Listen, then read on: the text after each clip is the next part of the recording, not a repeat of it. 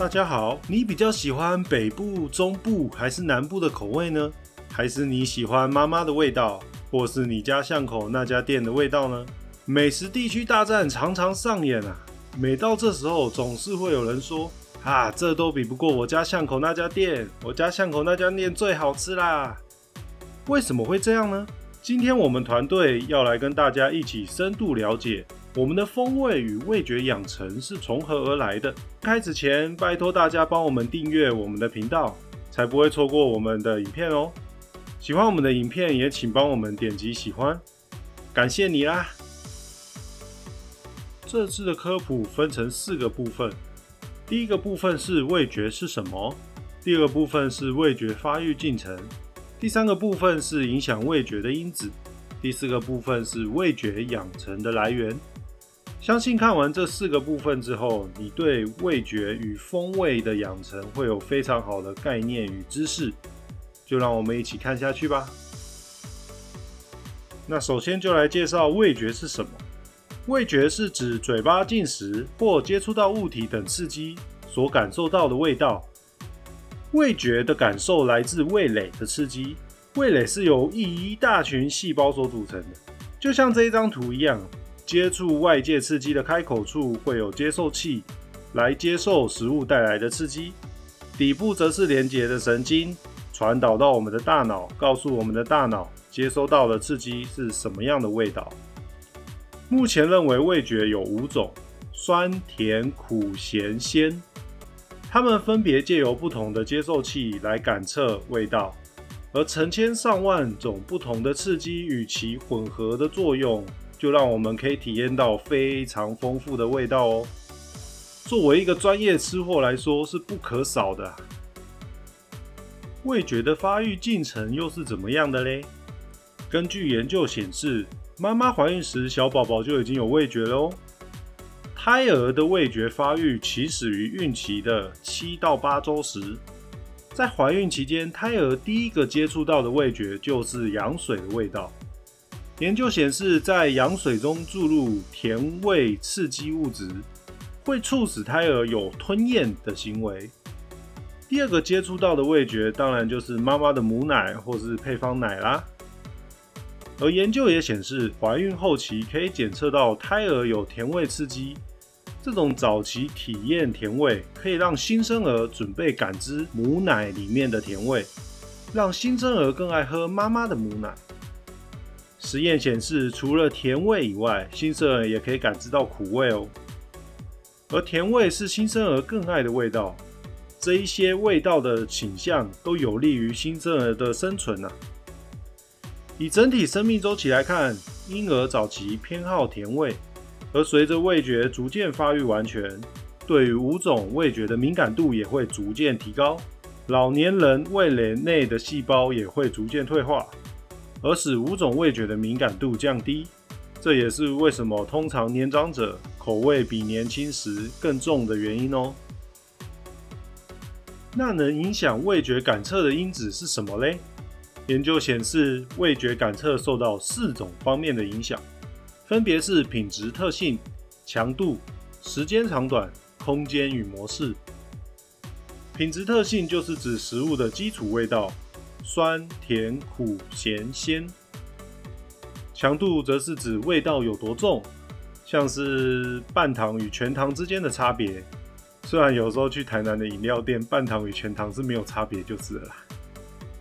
时间长短是在嘴巴内的时间，时间越长，则感测到的讯号越强哦。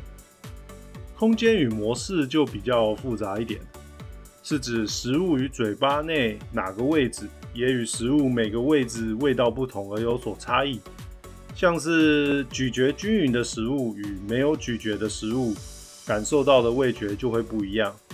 像是肉包的话，如果你是吃面皮的部分与内馅的部分，你感受到的味觉就会不一样，因为它的本身品质特性也不一样。接下来就是最重要也最复杂的部分啦。目前认为，味觉养成的主要目的在于摄取富含养分或者高热量的饮食，来促进我们生存，并且避免摄取有毒或有害的饮食。味觉的养成有超级多不同的因素。那第一个嘞，就是遗传因素。澳洲的双胞胎研究指出，遗传因素与甜味感测的强度有关。这个研究证明了遗传因素确实是与味觉养成有关系的。其他像是苦味啊，或者是鲜味，也被证实跟遗传有关。那对于味觉的强度感测阈值，也是与遗传有关。所以说啊，遗传是影响着我们喜爱味道的其中一个因子哦。第二个影响因子是进食量，研究已经证明进食量会影响味觉养成，尤其是在味觉发育的期间，盐分与糖分摄入量的增减会影响儿童未来进食上面的选择哦。第三个影响因子是年龄老化，就像我们上面讲的，味觉会随着年龄增加而逐渐成熟，也会随着年龄增加而逐渐老化。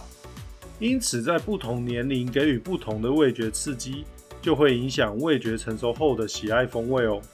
像是婴儿早期对甜味敏感度就非常高，因此可能会吃太多的糖分，而让未来进食时更倾向去吃一些比较甜的食物哦。第四个影响因子是其他感觉，就像我们所知的色香味俱全。嗅觉与视觉也会影响我们的味觉养成。研究显示，食物的颜色会让我们先入为主认定食物的味道，进而影响我们的进食意愿。啊，像是我第一次来到美国的时候，看到了蓝色的饮料，会觉得哇，这一定是非常非常甜的，而且蓝蓝的就让我有点不敢尝试。所以这一些因子都会影响我们在选择食物上面的倾向。第五个因子则是父母家庭的影响。我们都知道，小孩是看着父母背影长大的，而研究学者们也针对这一点做过研究。首先是母奶与配方奶的差异，母奶会随着妈妈生理状态而改变其中的成分，也就是说，风味会随着妈妈状况而改变。而配方奶则是统一的味道，就是都一样的味道。因此，母乳比配方奶来说，会让婴儿有更多不同的风味刺激。那研究上也指出，妈妈哺乳期头两个月饮用胡萝卜汁，可以增加日后婴儿对胡萝卜味道的接受度。胡萝卜味道应该很多人不喜欢吧？幼儿在二到五岁时会有明显恐惧新食物的现象，这是非常正常的一种反应。那研究上显示，让婴儿反复接触一种新食物六到十五次，可以减少小孩对于新食物恐惧的心理，并且增加对新食物的偏好。而研究也显示，父母给予条件交换的状况下，呃，例如你吃花椰菜，你之后就可以吃一些糖果，虽然可以短暂增加目标食物的进食量。但是会降低婴幼儿对于目标食物的长期偏好，所以这种利益交换，呃，是不太好。最后的因子就是环境因素啦。儿童时期的食物偏好主要来自于味觉刺激，而青春期与成年期的风味养成就更加复杂。